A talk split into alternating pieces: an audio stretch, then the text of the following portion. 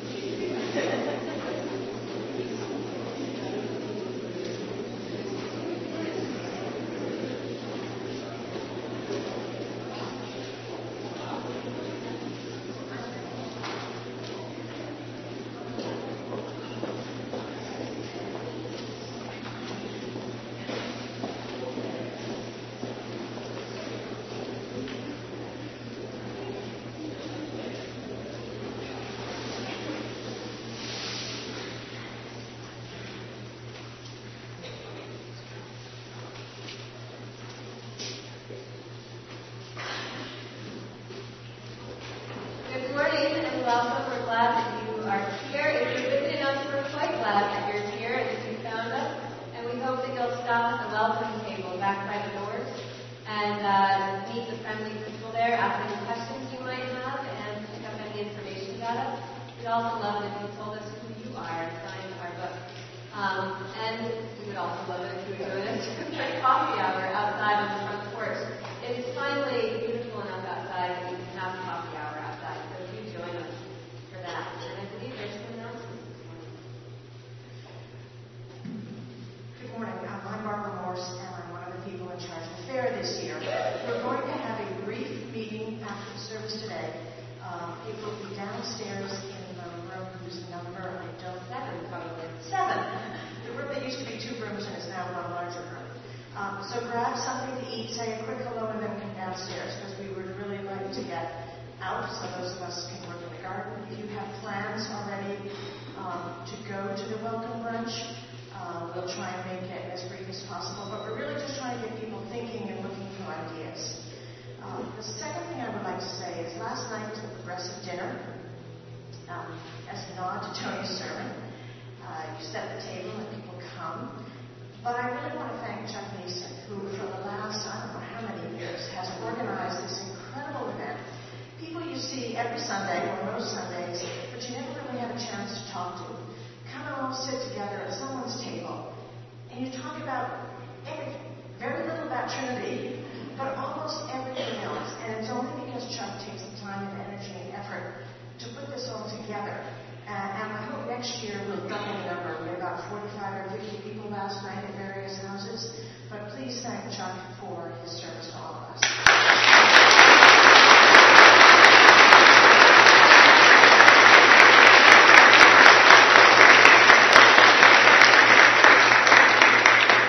Very quickly, after you've um, gone to the fair meeting and the newcomers brunch and gone home and done your gardening, um, clean up quickly and come back to the church and hear um, uh, Becky's husband, Greg, who's a fabulous trumpeter, and six of his colleagues play of music for seven trumpets, uh, followed by choral song officiated by Becky and sung by our parish choir. Five o'clock each day.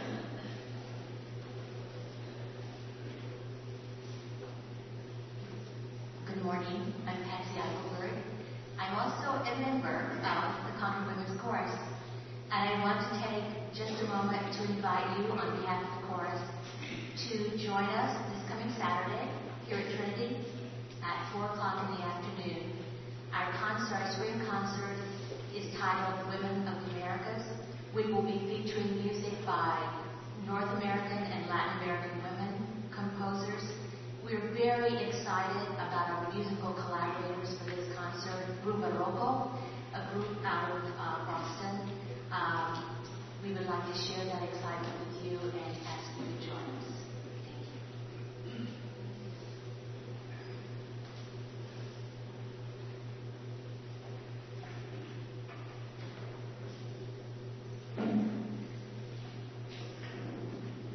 Good morning. My name is Fletcher Goodell. Uh, I'm one of the four members of the youth choir. Um, we don't really have a lot of members right now, and we would like a lot more kids singing with us. If you are in second grade or higher and like music, please consider trying. It's definitely a lot of fun, and I made a lot of friends. You could try it out for the month of May and see if you like it. It is not too early but to think about next year. If you have any questions, please talk to me or Mr. Barney after church today. Thank you.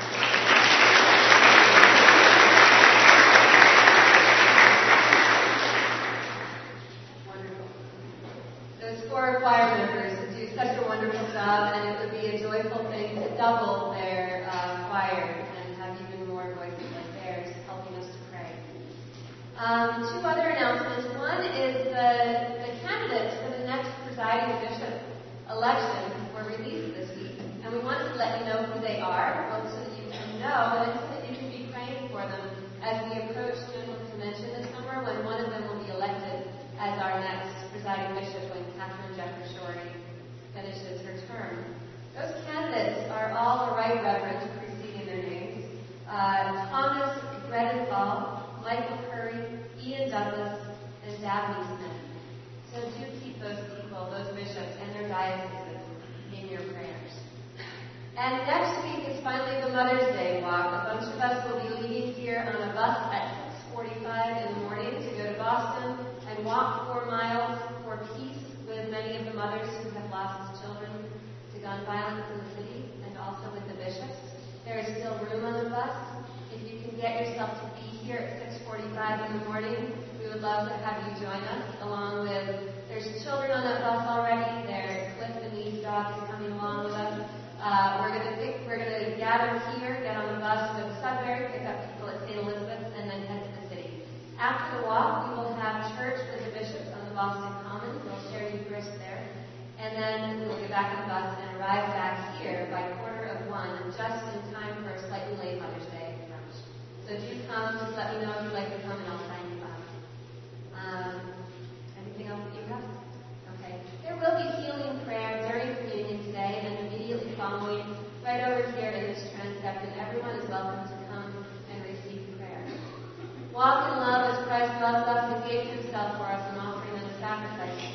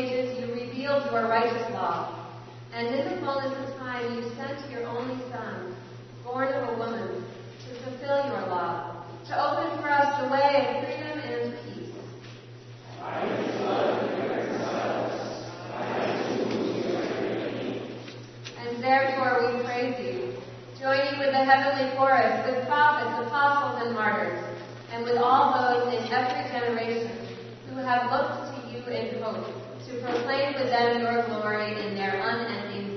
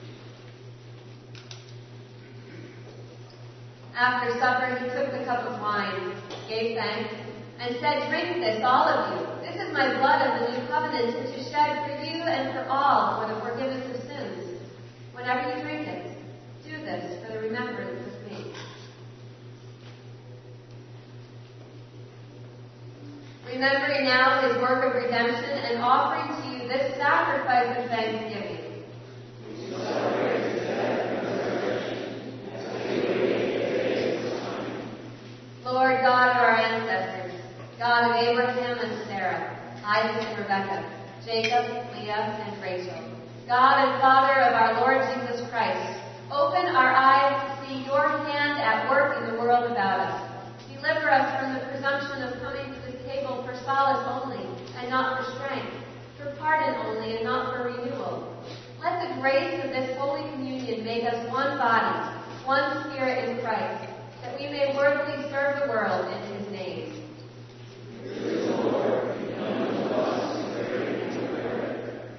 Accept these prayers and praises, Father, through Jesus Christ, our great high priest, to whom with you and the Holy Spirit your church gives honor, glory, and worship from generation to generation. Amen.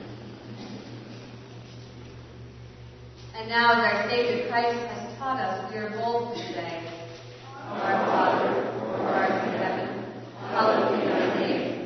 Thy kingdom come, thy will be